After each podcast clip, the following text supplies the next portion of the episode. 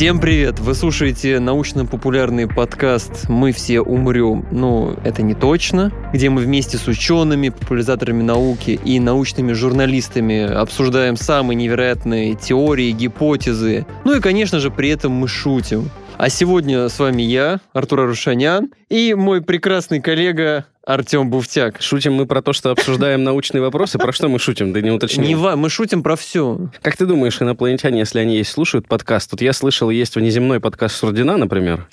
Вот гипотетически, если найти другую форму жизни, у них есть свой Сурдин с внеземным подкастом, который мы можем услышать? Ну, скорее всего, да, но он нам ссылку не кидал.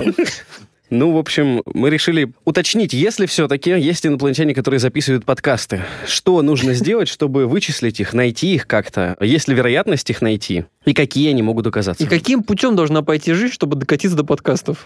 Да, при- вот приблизительно ты хорошо сформулировал сегодняшний вопрос. Представишь, кто будет отвечать на наши, безусловно, научные вопросы? Да, сегодня разобраться в эволюции подкастной жизни во Вселенной нам поможет Вячеслав Авдеев, астрофизик, сотрудник Астрокосмического центра ФИАН и автор проекта «Улица Шкловского». Добрый день. Здравствуйте.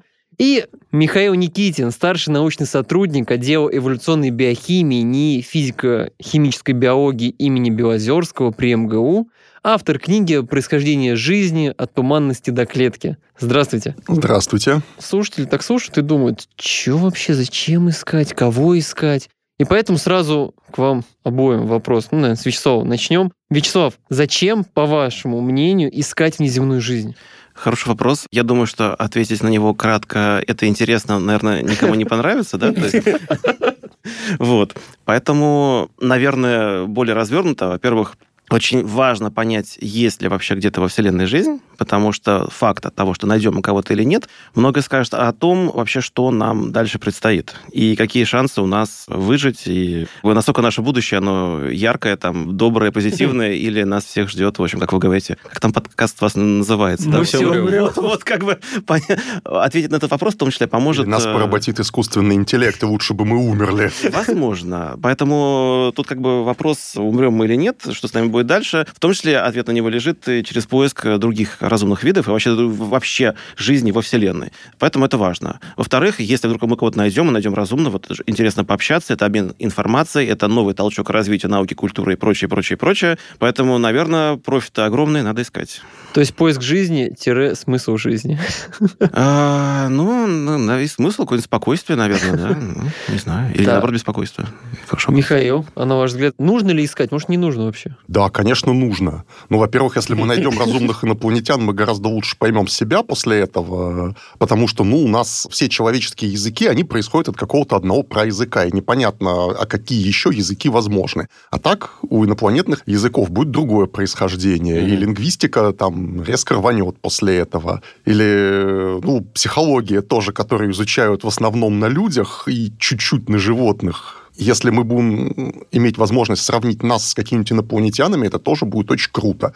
И нам будет гораздо более понятно, что в нас, в нашем устройстве случайного, а что закономерного и общего для всей mm-hmm. разумной жизни. Более того, даже если мы не найдем разумных инопланетян, а найдем только инопланетных микробов, это тоже уже будет очень круто. Это сильно углубит биологию, и мы сможем там гораздо круче делать каких-нибудь дизайнерских микробов, например, для переработки мусора. Ну, самое банальное. Это будет полезно.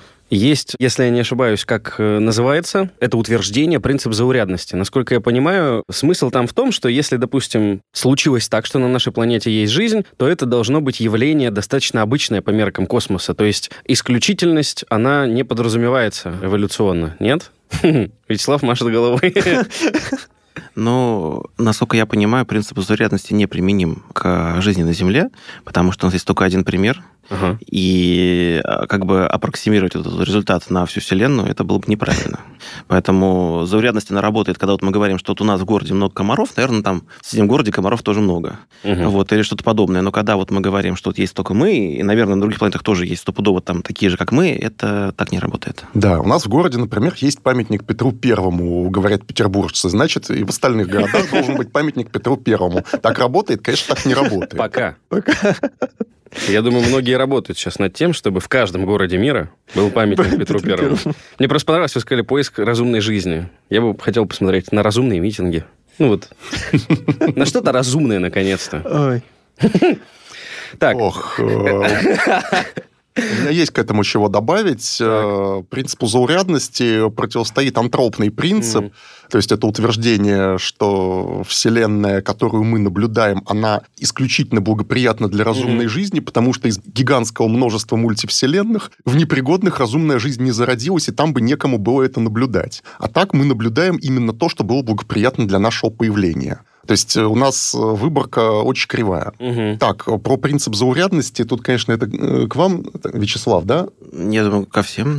Сейчас вопрос про экзопланеты. Насколько я помню, в большинстве открытых экзопланетных систем там конфигурация совсем не похожа на Солнечную. Там куча планет очень близко к звезде. Гораздо ближе, чем у нас Меркурий к Солнцу. И в этом смысле Солнечная система, она не норма для галактики. Тут вопрос, что норма для галактики. Потому что, да, у нас много открытых систем, где планета ближе. Во многом этот эффект выборки, потому что массивную mm-hmm. планету близко у звезды найти проще, чем маломассивную далеко. Более того, вот проект телескопа Кеплер, который три года вот там вот mm-hmm. искал планеты непрерывно, он не нашел ни одной планеты типа Земли. То mm-hmm. есть это, значит, у звезды типа Солнца, на таком же расстоянии примерно, как Земля. Вот таких не было. Там было три кандидата, они все были закрыты, потому что это оказалась ошибка, ну, скажем так, статистическая ошибка. Это не планета, к сожалению. И во многом здесь проблема была в том, что Кеплер немножко, команда Кеплера переоценила возможность своего телескопа. Сейчас, когда ага. они пересчитали как бы шансы на открытие, они говорили, мы найдем где-то десять-двадцать земель, сейчас пересчитали ноль целых четыре десятых.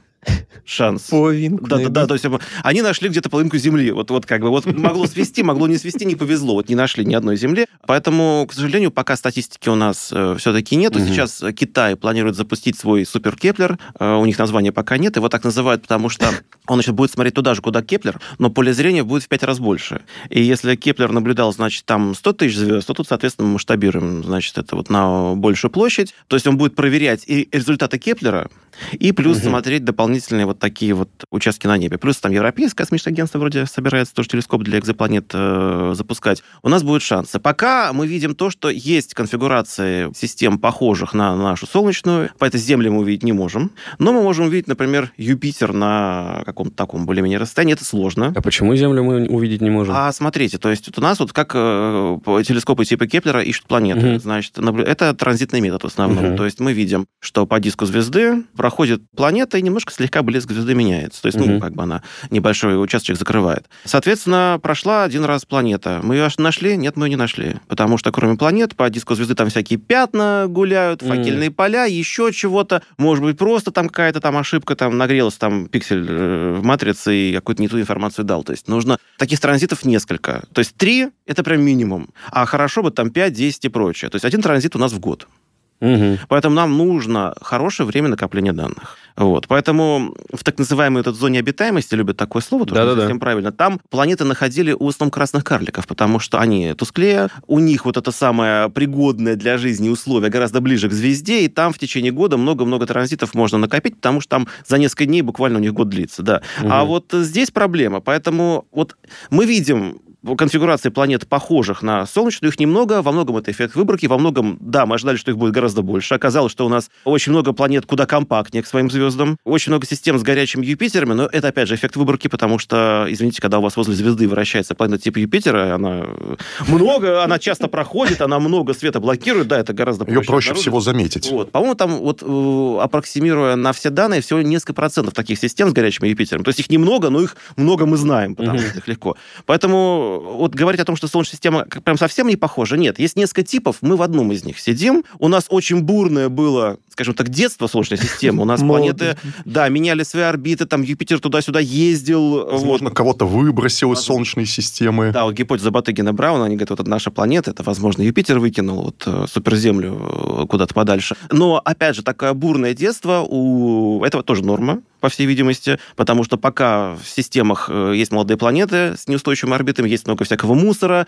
который нужно выкинуть, потому что он влияет на их орбиты. Ну, как бы это, видимо, тоже разные... Вот в итоге могут привести совершенно разные сценарии вот, угу. реализоваться. И мы в одном из них сидим. То есть мы не то чтобы уникальны, но и не норма. Мы вот как бы один из. То есть пока просто накопленных данных не так много, чтобы какие-то выводы хотя бы начинать делать. Можно сделать. Опять же, вот сколько-то процентов там, как бы, вот типа таких систем, типа наших. Есть столько-то процентов горячих Юпитеров, инвесторов там один-два, может быть, там процентов, я не знаю, там сейчас от балды назовут цифру, там где-то пять-десять, это вот типа наших, угу. еще чего-то, более компактная система, более разреженная, наоборот, по планетам, то есть, ну, всякое может быть. Вот, точнее, не могу сказать, просто, ну, вот, последние данные не смотрел. Хорошо, это транзитный метод, о котором вы говорите, да. А еще есть же какие-то методы ну, тоже? Ну, смотрите, да, то есть есть метод лучевых скоростей, угу. он, значит, с одной стороны лучше, с другой стороны хуже, то есть дело в том, что поскольку звезда притягивает планету, планета притягивает звезду. Ну, взаимно а, друг на друга да. влияют. И, да, естественно, и за вращение планеты, то есть звезда тоже так слегка покачивается, и когда мы наблюдаем спектральные линии, мы видим, что они немножко так вот пляшут. Смещаются. Относительно какого-то положения, да. И поэтому вот смещение можем определить так называемую функцию масс. То есть масс планеты на, грубо говоря, синус угла, под которому мы вот на нее смотрим. Угу. Опять же, если планета лежит в плоскости, вот мы видим ее в плоскости прям вот орбиты, да, то, скорее всего, мы можем определить ее массу точно. А если мы смотрим под углом, то мы видим не массу, а некоторую такую вот, собственно, функцию масс. То есть можем mm. увидеть, вроде планета легкая, наверное, типа Земли, а на самом деле это Юпитер, просто вот под очень большим углом мы на него смотрим. Поэтому, конечно, в идеале, если бы у нас мы могли быть транзитным и лучевой скоростью... Дублировать, да? Да, дублировать. Вот. Есть еще два метода, но они, скажем так, там процент гораздо меньше. Mm-hmm. Вот. То есть можно прямо посмотреть на планету через телескоп, но это только очень массивные планеты, очень большие, очень далеко от звезд мы пока можем увидеть. И есть так называемый метод микролинзирования, когда планета у нас работает в качестве такой линзочки и под некоторым углом дополнительно отражает свет, направляет свет звезды, преломляет в нашу сторону. А вот. У нее должна быть атмосфера для того, чтобы нет, выступать? Нет, это не связано нет. с атмосферой никак. Это, это гравитация. гравитация. Это отклонение а. света тяготением. Ого. Да. Вот. Но, опять же, это очень мало таких у нас. То есть это в процентном соотношении гораздо меньше, чем вот основные методы. То есть или мы просто, ну, буквально практически пытаемся уловить, когда она перекрывает свет звезды до нас транзитным методом, либо спектр смотрим в зависимости от того, как сильно да, гравитация краснеет, влияет. Да-да-да, краснеет, синеет. И, насколько я понимаю, экзопланетные там Юпитеры в основном методом лучевых скоростей реально найти, да? Да. да. А вот это аналог транзит. Земли методом лучевых скоростей будет не виден, потому что Земля слишком легкая. Не хватает пока чувствительности такого метода. Это вот то, что вы говорите, влияние на свет гравитационный. Не совсем. Это я... Нет. Мы сейчас всех запутаем. То есть, значит, метод лучевых скоростей — это, грубо говоря, звезда пляшет, потому что ее слегка притягивает планета. То есть от Земли, например, эта вот пляска у нас была бы там несколько сантиметров, по-моему, там как бы. Вот это должно плотовать. У Юпитера, по-моему, метр. И потом Юпитер мы найти mm-hmm. можем. А вот еще есть один метод, связанный с гравитацией. Это когда тяготение планеты преломляет свет звезды. Другой звезды, гораздо более далекой. Не той, вокруг которой планета вращается, а, а пути, как которая бы. Сильно за. Вот, мы видим такую характерную вспышечку. Ага, А-а-а. То есть этот свет доходит... Далекая фоновая звезда вдруг ненадолго становится ярче, потому что А-а-а. более близкая планета собрала ее свет. Вот оно как. Слушайте, интересно. До всего этого нужно додуматься. Вообще фантастика. Ну, астрономы не зря работали. Я же не к этому говорю, я наоборот. Каждый раз поражаюсь полету мысли. Как найти способ. Хорошо. Получается, предположим, Вячеслав нашел планету, видит ее. Михаил, что вам нужно знать об этой планете, чтобы предположить, что там может быть жизнь? А... Что вам должен сказать Вячеслав, чтобы сказали, она живая? Вячеслав должен принести спектр атмосферы. То есть, как меняется цвет, условно, звезды, когда ее свет проходит через атмосферу планеты. Угу. По этому можно оценить, есть ли там кислород, есть ли там озон, есть ли там метан и прочие газы, которые на необитаемой планете в атмосфере обычно не накапливаются. Угу. Потому что, ну, если сейчас на Земле убить все живое, включая бактерий, то где-то там через пятьдесят миллионов лет кислород исчезнет. Он весь потратится на окисление горных пород на Земле, в основном железосодержащих. Угу. И у нас будет атмосфера из азота и углекислого газа на необитаемой больше Земле. Метан разрушается ультрафиолетовыми лучами. Метан в атмосфере Земли вообще там тысячи, десятки тысяч лет только может существовать. Но он выделяется метаногенными микробами, поэтому измеримая концентрация метана в нашей атмосфере есть. А в древности, в докислородную эпоху, его было еще больше. Угу. Поэтому Поэтому если мы видим в спектре атмосферы планеты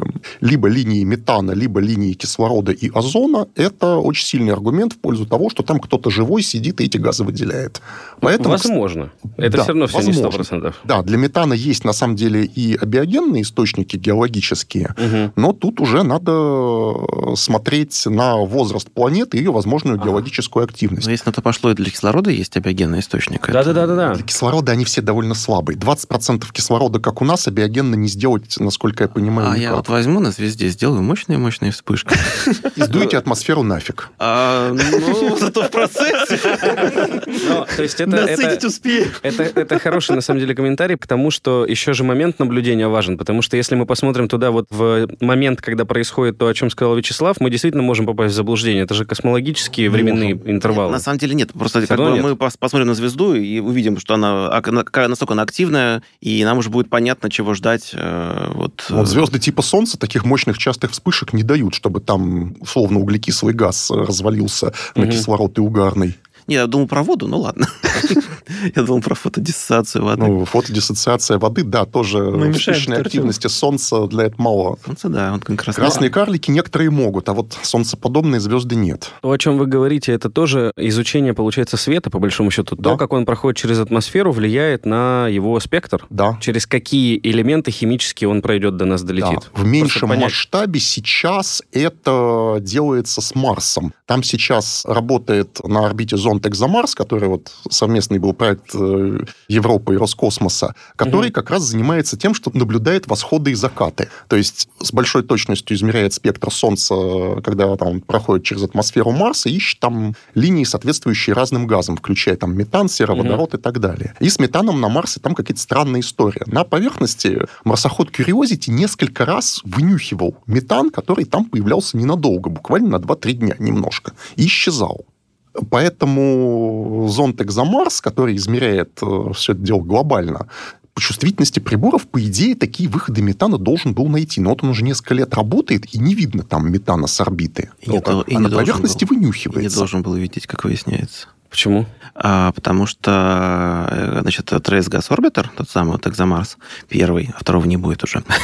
Мы все умрем, да? Он наблюдает... Нет, просто проект отменили. Он наблюдает метан на некоторой высоте. Там, по-моему, у него...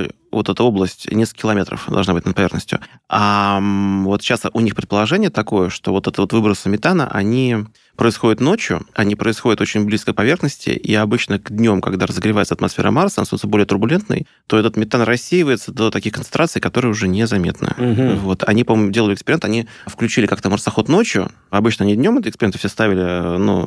Батарейки экономят. Батарейки, да-да-да. Там даже не батарейки, там, короче, у него как, у него же ретек, то есть у него радиоизотопный термоэлектрический генератор стоит, значит, но... Маленькая он... ядерная грелка, да. Да, но она должна накопить замерз. Энергию, вот как бы, поэтому он ее накапливает, днем расходует. Вот они решили угу. все-таки ночью не просто копить, а поработать, и вот тогда да, показал, что ночью метан гораздо больше. Вот, самое странное в этой истории то, что изначально сообщения о метане на Марсе, они пришли с наблюдений с Земли вообще, с телескопа Кек, и тут внезапно вопрос, ребята, простите, вот его с орбиты не видите, а с Земли видите. Ну, сейчас вот я...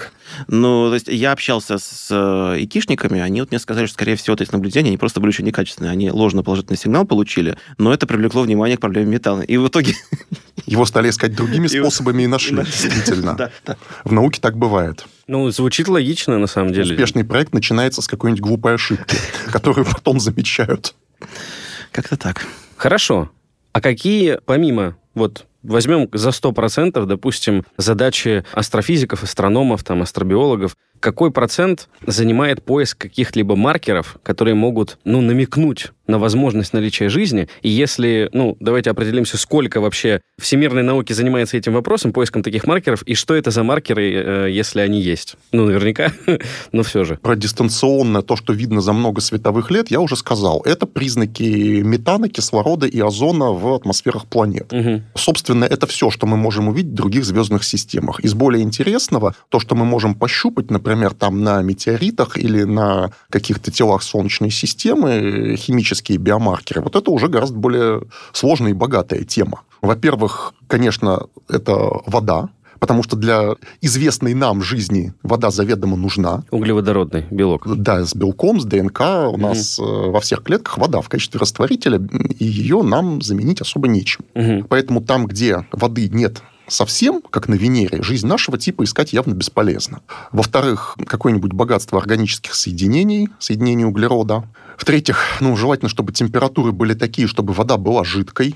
Потому что какой-нибудь Титан, спутник Сатурна, это очень интересный объект. Там есть реки и озера на поверхности, но это реки и озера при температуре минус сто семьдесят градусов. Это реки и озера из жидкого метана. Угу. Воды там много, но вода в виде льда, и лед при этой температуре твердый, и ведет себя, ну, примерно как песок и гранитные валуны у нас. Там есть дюны из э, ледяного да. песка, угу. которые...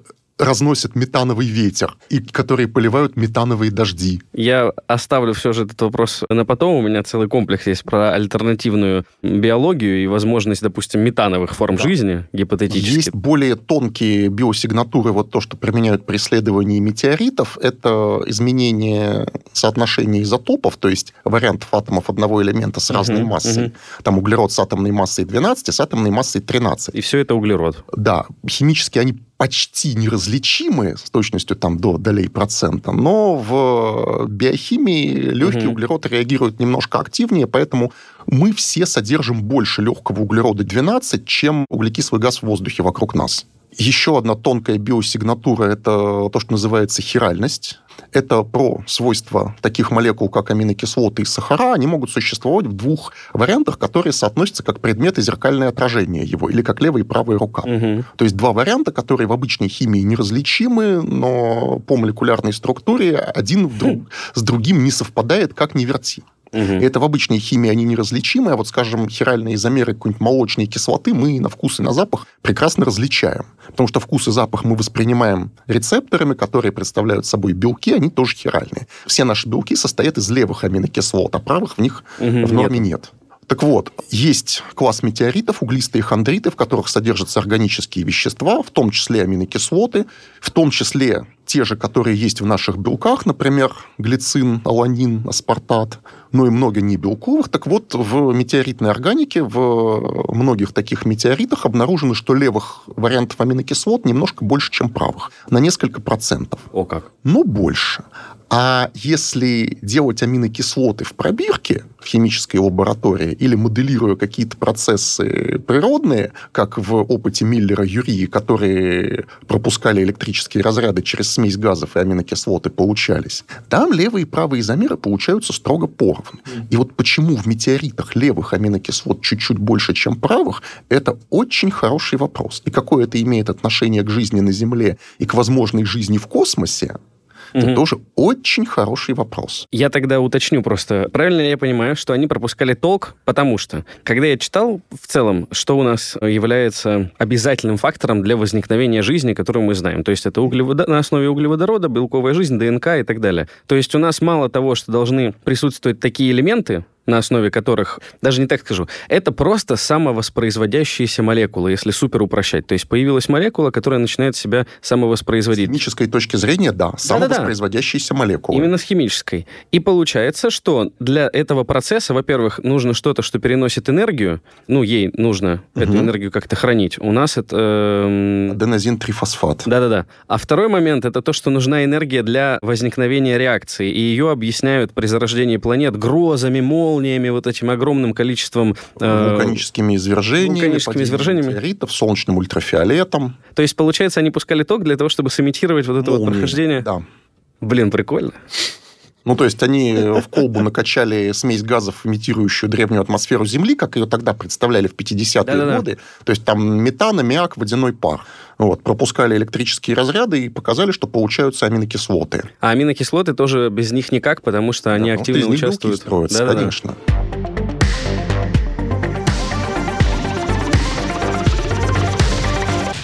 И все-таки, Вячеслав, вопрос тогда к вам. Вот Михаил перечислил, что ему нужно для того, чтобы предположить о наличии жизни. А как это можно, вот будучи на Земле или на орбите? У нас с вами было два эпизода, где вы рассказывали про телескопы, про радиотелескопы, как они работают на Земле, как они работают на орбите, в чем плюсы, в чем минусы, какие бывают и так далее. А как найти-то? Какие инструменты позволяют посмотреть, что на этой планете, какие там химические элементы-то? Не в атмосфере даже, а именно понять, что это, какая температура, какая активность сейсмическая. Как что-то это изучить, да? Не, ну сейсмическая активность, вы, конечно, очень оптимистично смотрите. Европу от Меркурия отличить условно. Опять же, если мы говорим про про экзопланеты, мы, наверное, сейчас говорим про них, то тут у нас, во-первых, радиотелескопы — это не про то, угу. потому что радиотелескопы, скорее, мы можем с помощью них определить так называемые предбиологические молекулы, то есть то, что какая-то сложная органика, которая могла образовываться в, допустим, вот этих вот протозвездных областях, то есть где у нас формируются звезды, где у нас возникают вокруг звезд протопланетные диски, угу. в частности, вот космическая пыль, так называемая, она может таким быть прям химическим реактором, потому что у тебя есть пылинка, на нее часто, если она достаточно далеко от звезды, намерзают какие-то льды довольно хитрые, но на молодых вот протозвездах часто происходят мощные вспышки, все это облучается ультрафиолетом, и вот этот вот процесс, он может, скажем так, довольно интересные вещи на этих пылинках родить. Что это с ним mm-hmm. потом происходит, конечно, вопрос. Но вот для этого нужна радиоастрономия, причем, наверное, тот вот ее раздел, который хуже всего освоен, это миллиметровая и субмиллиметровая астрономия, mm-hmm. потому что линии таких молекул, они часто вот лежат в диапазоне, ну, что у нас? У нас был как раз телескоп Гершель, который примерно наблюдал это. У нас есть некоторые наземные инструменты, но на Земле очень мешает атмосфера в этом диапазоне, поэтому вот как раз для этого нужны проекты типа миллиметрона, которые как раз покроют с хорошей чувствительностью вот этот вот самый такой сложный диапазон, потому mm-hmm. что, что в нем наблюдать, нужна система охлаждения очень сложная. Ну, о чем вы как раз-таки да, рассказывали. Да, да, да, да. Ссылка я... будет в описании. Да. То есть надо тащить с собой бидон жидкого гелия, да? Да, значит, нужно охлаждать, во-первых, сам телескоп, его зеркало. Причем, если у Джеймса Вебба достаточно просто пяти экранов, которые будут отражать солнечный свет, то тут пятый экран должен быть с этим, значит, хладагентом, который будет циркулироваться по нему, еще сильнее охлаждать, плюс отдельная криомашина для приборного отсека, где прибор должен охлаждаться там буквально там, меньше четырёх кельвинов, чтобы это все нормально работало. В общем, это сложно, но как бы вот такие проекты есть, и в любом случае без них никак, если мы хотим найти вот эти сложные молекулы в космосе, потому что сейчас чувствительности не хватает, чтобы mm-hmm. это посмотреть. Видим какой-то лес, там, где шумы, где линии молекул, очень часто это непонятно. Вот. Если говорить про сами планеты, ну, опять же, затменный метод. То есть у нас, если планета проходит между нами и звездой, то часть света звезды проходит через атмосферу. И если у нас, опять же, есть чувствительность хорошая, мы можем попытаться какие-то признаки вот этих вот самых вот в спектре звезды увидеть вот те самые линии, которые относятся к атмосфере планеты. Вот. Но, опять же, у нас самый сейчас такой в этом плане телескоп мощный, это Джеймс Вебб. Его чувствительности не хватит, чтобы вот у планеты типа Земли угу. что-то такое обнаружить. Вот газовый гигант, да, в принципе, это возможно. Вот. И еще есть один метод, ну, про температуры, например. Когда планета, опять же, вращается, в, мы видим ее в плоскости орбиты, она иногда заходит за свою звезду, и, в общем, грубо говоря, мы иногда видим отраженный от поверхности планеты свет, а иногда мы его не видим. И вот эти вот в спектре мы тоже можем заметить. И, например, поэтому оценить температуру. Какая температура на планете. И вот, например, сейчас система траппист один, знаменитая, где там множество планет, несколько в зоне обитаемости, так называемой, сейчас она активно исследуется Джеймсом Веббом. Да-да. Так вот, по последним данным, они проверили уже две планеты, траппист один бэ и траппист один цэ, то есть вторая и третья планета от звезды. Вот, они, грубо говоря, пытались понять вообще, есть ли там атмосфера или нет. То есть планеты, они примерно, они каменные, они там размером, по-моему, чуть больше Земли, но неважно. И, в общем, по данным Джеймса Вебба, у этих планет атмосферы нет, потому что, будь атмосфера, они были бы горячее, вот модели показывают, mm. чем то, что показали эти наблюдения. Значит, скорее всего, эти планеты лишены атмосферы, что, в принципе, логично, потому что траппист один — это красный карлик, вспыхивающий активно красный карлик, и, возможно, эти планеты, одна из них, значит, это на уровне Венеры, значит, а другая как-то поближе даже. Были надежды, что, возможно, все-таки атмосфера как-то могла сохраниться, а оказалось, нет. То есть зону обитаемости они еще не проверяли, потому что, опять же, нужно больше транзитов накопить, нужна mm-hmm. чувствительность, но, в общем, скоро, думаю, в ближайший год мы узнаем, что же там вот с этими остальными планетами, хотя бы есть атмосфера или нет. Вот такой тоже способ. А почему температура будет выше, если атмосфера есть? Ну, как бы она дополнительный нагрев некоторые дает. Мне надо тепло уходить. Парниковый эффект, такие О, распространенные газы, как углекислый, на многих планетах есть, и на Венере, и на Марсе. Он мешает выходу инфракрасных лучей с планеты, отражает их обратно, и планета получается теплее, чем без атмосферы. Ну, то есть одеяло да. дополнительное. Вот Если бы что. Земля была без атмосферы, она была бы градусов на двадцать холоднее. Mm-hmm. Угу. Да, у нас, по-моему, средний сейчас где-то плюс пятнадцать, да, должно было быть минус восемнадцать, что-то такое даже. Ничего себе. Поверхности. По-моему, да. да. да. Ну, лед, да. Вячеслав, а вы несколько раз сказали зона обитаемости. Зона обитаемости. Не-не, было так называемая. Так называемая. Я бы просил бы. Да, так называемая зона обитаемости. А что это? Сколько это расстояние? В какие факторы этой зоны обитаемости? Это имеет отношение к уравнению Дрейка или нет? Мне кажется, нет. В уравнении Дрейка есть такое понятие «земля», да. и, наверное, это один из факторов этой самой Подпункт земли. Подпункт как раз. Подпункт, да, потому что есть уравнение так называемой редкой земли, через который мы можем получить вот это значение Земли в уравнении Дрейка. И как бы там фактически идет перемножение вот этих всех самых вероятностей, э, вероятностей угу. да, того, что вот э, какие-то условия похожие на Землю. Угу. Да, зона обитаемости. Ну что, у нас есть некоторое расстояние от звезды, на котором планета получает и энергии не слишком много, не слишком мало для того, чтобы могла существовать жидкая вода. А дальше есть множество этих более там определений этой зоны. Там консервативная, неконсервативная, там с такой-то атмосферой, с такой-то атмосферой. Ну вот если брать Землю, вот мы так по Земле примерно меряем, вот, и смотрим вот... Но мы же меряем относительно Солнца. Если бы у нас была другая звезда, то мы меряем относительно, относительно энергии. Относительно энергии, которую ага. получает э, планета на таком-то расстоянии от звезды. То есть, просто вот, масштабируем другие звезды? Э, ну, в принципе, да. То есть у красный карлик, понятное дело, что он... Поближе. Излучение сильно меньше, да, энергии у него. Соответственно, зона обитаемости просто сближается к нему. Вот. А какие-нибудь там звезды там, класса F, там они более ярче, соответственно, значит, как бы зона отдаляется. Но тут уже другой фактор, потому что у звезд, которые сильно тяжелее, чем Солнце, ну, даже не сильно, а немножко тяжелее, чем mm-hmm. Солнце, они сильно короче живут. Точно. Поэтому этих звезд, как бы рассматривать их в качестве прибежища жизни, наверное, неинтересно, потому что, скорее всего, она просто не успеет развиться, потому что, ну, время жизни меньше. Ну да, мы уже три четверти гарантийного срока Солнца потратили. Миллиард лет, по-моему, на максимум. Ну, кстати, к слову, если вот так подходить к этому вопросу, сколько занимает времени приблизительно формирование такой планеты, как Земля, это... И Земля-то быстро вопрос. Сформировалась. Это ладно. Ну, сколько? Ну, быстро. Сейчас узнаем, сколько это быстро. пятьдесят миллионов лет. Ну, то есть десятки миллионов лет, да. Может, Блин, они... это действительно недолго. Масштаб возраста Земли – это совсем мало. Ну, хорошо. Причем, самое это... интересное, что газовые гиганты рождаются быстрее, чем каменные планеты. То есть такой тоже интересный момент. Родилась и пребывала вот в форме магматически нестабильной вот этой вулканы, лава, вот это вот все? Или уже мы про что говорим? То есть... Для того, чтобы зародилась какая-то жизнь, какая должна быть Земля? Ну, одноклеточная, простые. Земля, ну, для начала она должна остыть все-таки до вот. температуры такой, чтобы жидкая вода там была, желательно там ниже ста градусов, чтобы хотя бы термофильные микробы могли выжить. То есть без воды все, до свидания, никак? При температуре на поверхности в триста градусов никак. Даже если воды много в виде пара. триста градусов это слишком жарко. Но Земля, наверное, родилась горячей, потому что в процессе там ее образования были столкновения разных более мелких тел размером с луну, и больше, угу. на скоростях в километры в секунду, естественно, при этом выделялось очень много тепла, и там, поверхность Земли расплавлялась более-менее полностью несколько раз. А чтобы она остыла до пригодных для жизни температур, угу. по разным оценкам должно было пройти еще от ста до трехсот миллионов лет. Вот, то есть триста пятьдесят, вот прям супер грубо. По максимуму идем. Примерно, да. А сколько живет, вот вы сказали, звезда, которая чуть тяжелее Солнца, например? Нет, давайте мы, зачем нам чуть тяжелее, давайте про Солнце скажем, что вот обычно есть такое ошибочное мнение, что, значит, Солнце у нас станет, говорит, станет красным гигантом через пять миллиардов да, лет, да, фух, да. значит, у нас еще есть время. Нет.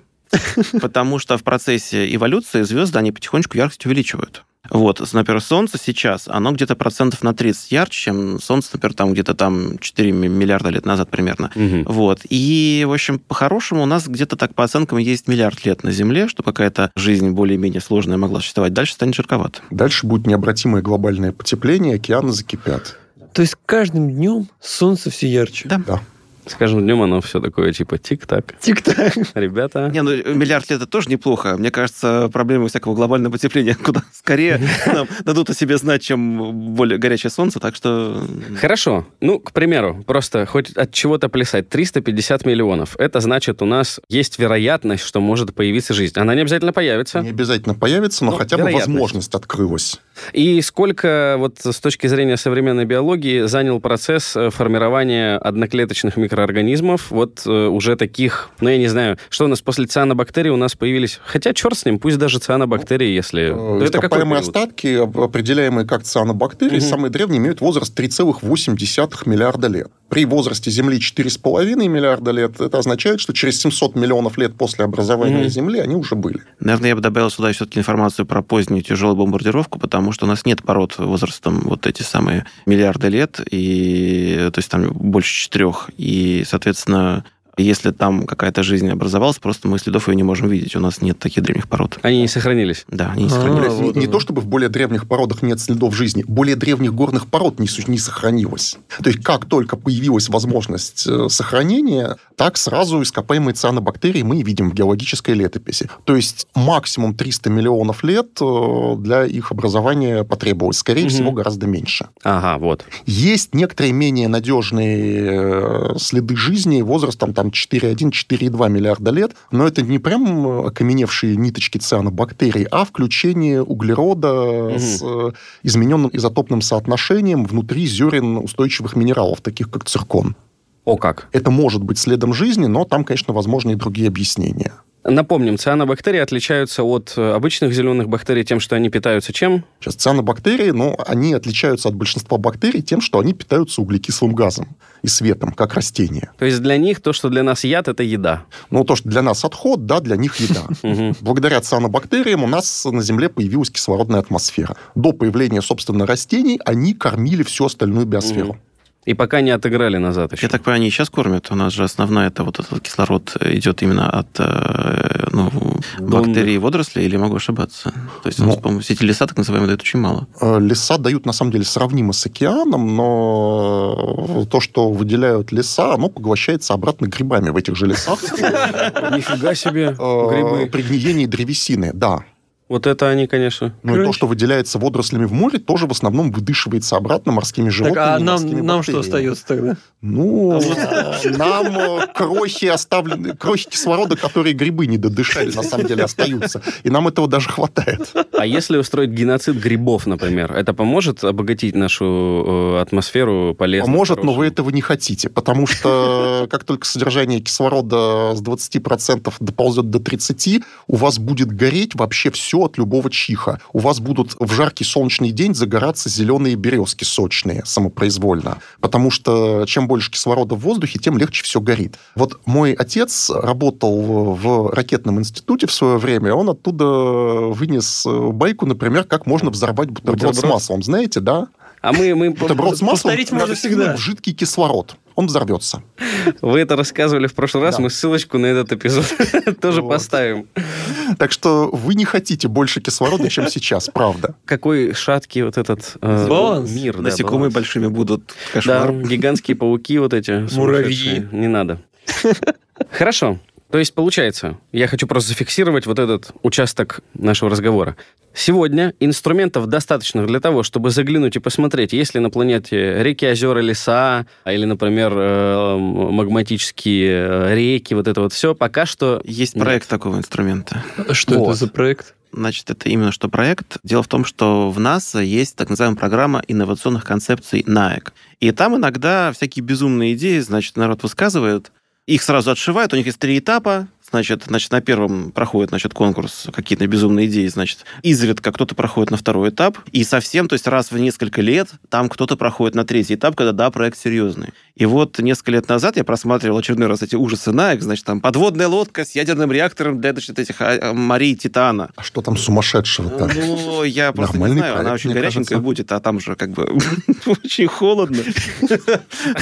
То есть она будет лететь, так как кипятильничек там ничего не видеть. Ну, то есть мне Мне кажется, там много проблем с этим связанных. Ну, отдельно, значит, такие проекты, которые пока сложно реализуемые. Там, вот. И внезапно увидел, значит, проект, неважно, как он называется, там это пока просто аббревиатура. Смысл в том, что мы можем использовать в качестве линзы для телескопа наше Солнце. Только хотел спросить, можно ли использовать какие-то да, небесные да, тела, да. чтобы усилить в том-то линзу. И дело. То есть дело в том, что Солнце, оно у нас как бы обладает тяготением, Солнце может собирать лучи, и единственная проблема Солнца в качестве линзы, что эта линза очень такая длиннофокусная. То есть у нас начинают эти лучи фокусироваться на расстоянии в пятьсот пятьдесят раз дальше, Ого. Чем Земля. То есть где-то в десяток раз дальше, чем Плутон. Да-да-да, куда-то вот туда. Проект, кстати, предложил наш бывший соотечественник Вячеслав Турушев, который вот работал в ГАИШ, который угу. я заканчивал. Потом уехал в НАСА, решил им там проблему аномалии пионеров, они все очень зауважали, и сейчас он у них работает, иногда как бы в том числе делают разные проекты. Это его Что проект. Что за аномалия пионеров? Звучит шикарно. Аномальное просто. Ускорение, даже скорее торможение аппаратов, которые серии пионер, серия которые пионер, очень да. далеко находились от Солнца. В общем, они почему-то стали тормозиться, и была, значит, идея, что, может быть, у нас даже закон тяготения на таких расстояниях уже не так работает.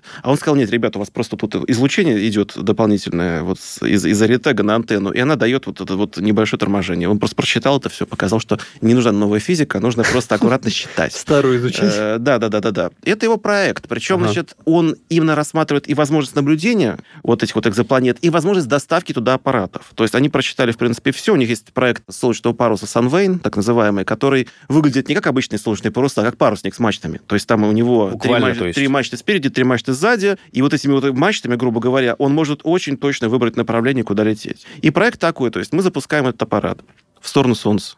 Подойдя на очень небольшое расстояние, он раскрывает эти свои вейны, значит, свои эти вот мачты, и ускоряется. Ой, на скоростей таких, что значит, они посчитали, что можно достичь тридцати астрономических единиц в год. То есть можно получить скорости. Дальше он летит туда, там пятьсот пятьдесят, лучше дальше. Вот, и начинает наблюдение. Значит, как выглядит линза? Вокруг Солнца, которое уже само очень маленькое, возникает колечко, которое деформируется вот изображение этой самой планеты. И вот это вот колечко — это один пиксель. Значит, фактически, вот этой самой планеты.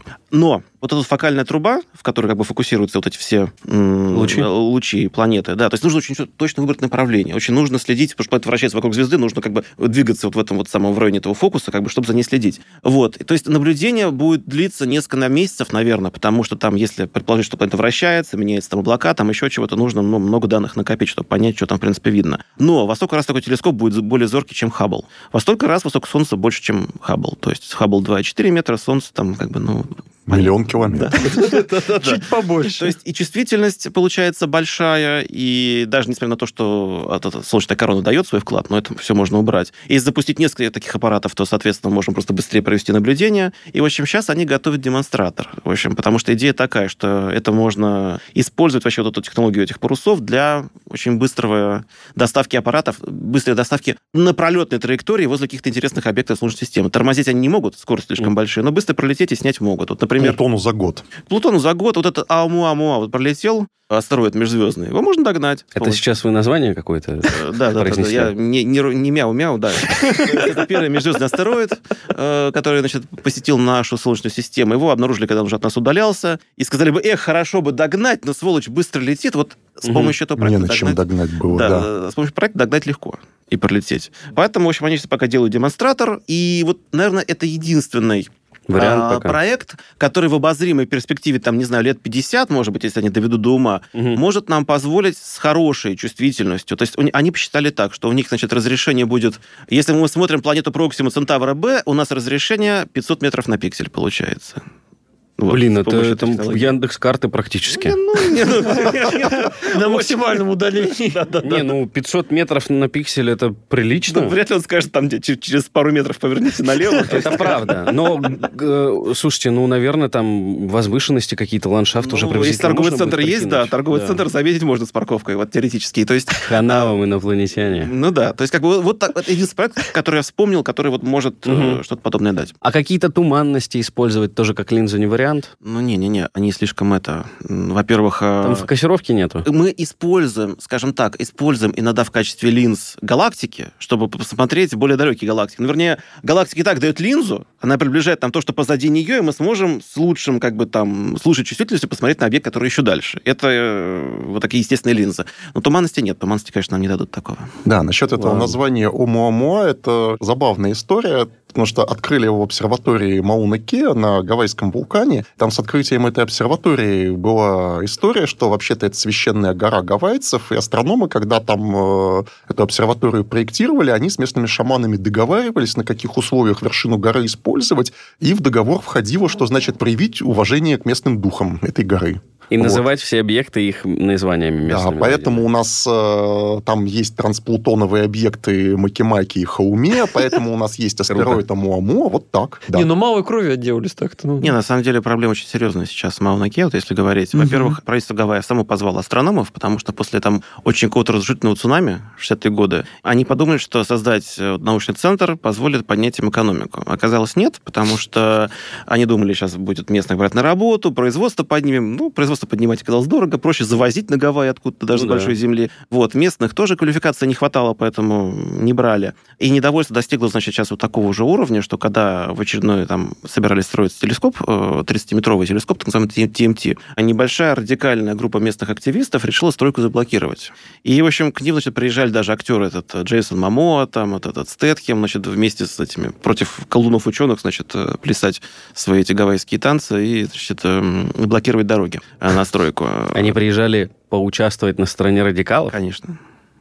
Ясно, вот, хайп Стэтхэм мы разочарованы. Вычеркиваем его из списка гостей в нашем подкасте. При том, что как по опросам было показано, что местные, в принципе, за, а вот этот новый телескоп наконец-то решили сделать так, что мы будем брать местных, мы максимально местный материал, мы будем все это строить, мы вовлекаем участие. Вот этот проект заметили и сказали, нет, а мы против.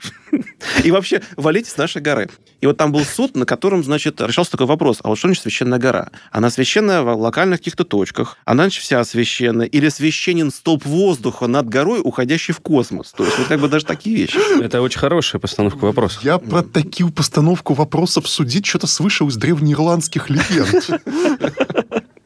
Вот ничто не ново под луной. То есть а, а, мы тут собираемся искать неземную жизнь, но пока определяемся, что такое священная гора. Да не, ну понятно, это от, опять же тоже от малой грамотности и ожидания того, что принесет финансирование, и наоборот недовольство. Проблема что... в том, что как бы сейчас фактически малограмотность побеждает, угу. потому что вот я недавно, месяц назад, читал какую-то статью в местной прессе у них, где они говорили, что наконец-то вроде бы мы пришли к соглашению. Вот, и теперь вот эта вот европейская колониальная наука будет обращать внимание на многовековые местные традиции и учитывать их в своих научных открытиях. То есть, грубо говоря, ты должен учитывать религию местных, когда что-то там на небе смотришь. Вот, вот даже так. Да хотя бы так. Но это в любом случае это же транзит. Туда приезжают люди с образованием. Наверное, они что-то туда везут, что-то везут обратно. То есть это в любом случае лучше, чем когда вообще ничего да, нет. Просто как бы, поскольку Гавайи самый отсталый штат США, видимо, вот они решили о себе напомнить. Возможно, так. Что ж, сколько еще вопросов хочется задать Михаилу и Вячеславу, и, впрочем, мы так и поступим, но уже в следующий раз. Обсудим, во-первых, откуда на Земле вода, действительно ли ее занесли космические курьеры, метеориты или, может быть, кометы, вот нам наши замечательные гости расскажут, потому что если вся вода занесена, то, возможно, эту переменную тоже стоит учитывать, когда мы говорим о вероятности возникновения жизни.